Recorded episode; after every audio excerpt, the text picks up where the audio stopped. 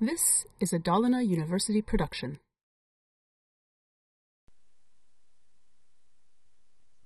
Vi ska titta på ett litet program där vi använder ett nytt objekt som heter Date. Och beroende på vilken tidpunkt det är på dagen så kommer den att eh, visa lite eh, olika meddelanden till användaren. Eh, hos mig just nu när jag spelar in det här så är klockan 13.08. Och hur ser det här programmet ut när jag kör den då? Please enter your name. Per Eriksson, det är ingenting nytt. Ni känner igen den här promptdialogrutan. Och sen så kommer det här upp. Good afternoon Per Eriksson, welcome to JavaScript programming. Det här meddelandet skrevs ut nu eftersom det är eftermiddag. Hade det varit morgon så hade den skrivit ut good morning och så vidare. Så jag ger olika meddelanden beroende på vilken tid det är på dagen. Och då måste vi använda oss av ett nytt objekt som heter date-objektet. Vi ska se hur det är gjort.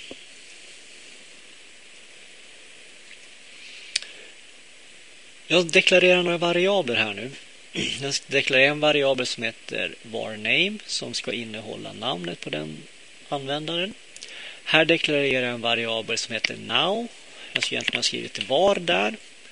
Och likadant här nere.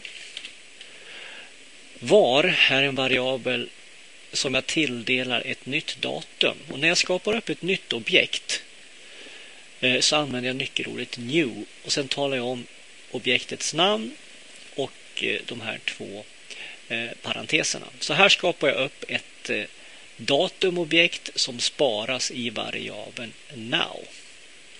Med hjälp av det här objektet och dess metod getHours, här har vi objektet now som är ett datumobjekt och dess metod get hour så kan jag få vilken timme det är på dagen just nu. Och då returnerar den då beroende på vilken timme det är mellan 0 och 23 och det sparar jag i den här variabeln som heter hour.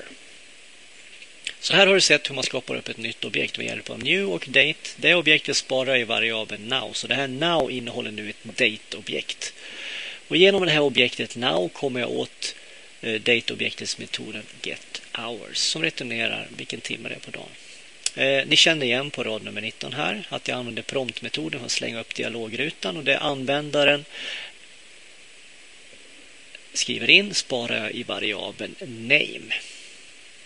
Och sen då kommer ett antal if-satser. Eh, if-satser den används för att göra olika val i programmet. Och här har jag då en if-sats som tar om if hour är mindre än 12. Då kommer jag att skriva ut document.write good morning.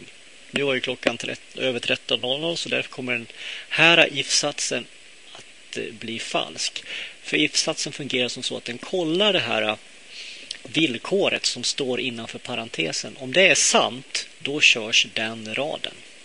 Är det falskt så går den till nästa rad. Och vilken är nästa rad efter if-satsen? Jo, det är den här raden här nere. Och den kollar av if hour är större än eller lika med 12 Eh, så gör jag lite saker, det vill säga som den var nu då, så är den efter 13. Då tar jag först hour minus 12 för att jag ska kunna göra till eh, eh 12 timmars klocka. Och sen kollar jag av då. Eh, I USA har de inte 24 timmars klocka så det är därför jag tar 13 minus 12. Klockan är ju 13 nu. Va? Minus 12 och då får jag tillbaka 1. If hour är mindre än 6 document right good afternoon. Och det stämmer, klockan var ju mindre än sex på eftermiddagen. Så då skrev den ut good afternoon precis som den gjorde. If hour är större än eller lika med eh, sex så skriver den ut good evening. Så då skriver den ut olika saker och sen på slutet av document.write name, det namnet jag fyller i, welcome to JavaScript programming. Så insatserna fungerar som så att den kollar av villkoret här. Är det sant så går den till raderna direkt efter if-satsen. Är det falskt, som i det här fallet, om hour är större än eller lika med 12, eh, det vill säga mindre än, alltså så att den hamnar på ja, till exempel klockan sju på morgonen, då är det här falskt och då hoppar den över de här kodraderna, hoppar av, över den här if-satsen och hoppar ner dit och skriver ut den informationen. Så if-satsen körs.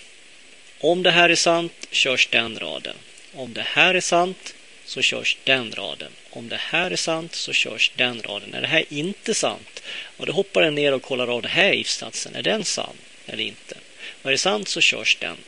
Annars så hoppar den ur.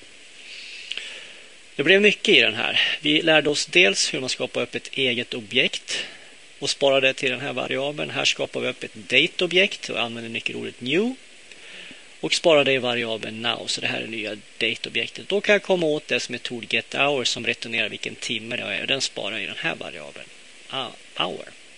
Sen kände ni igen sen tidigare hur jag använder metoden prompt för att slänga upp den här. Och sen lärde vi oss if-satserna som består av två delar. If plus ett villkor. Är det här sant så körs den. Är det falskt så går den till nästa rad.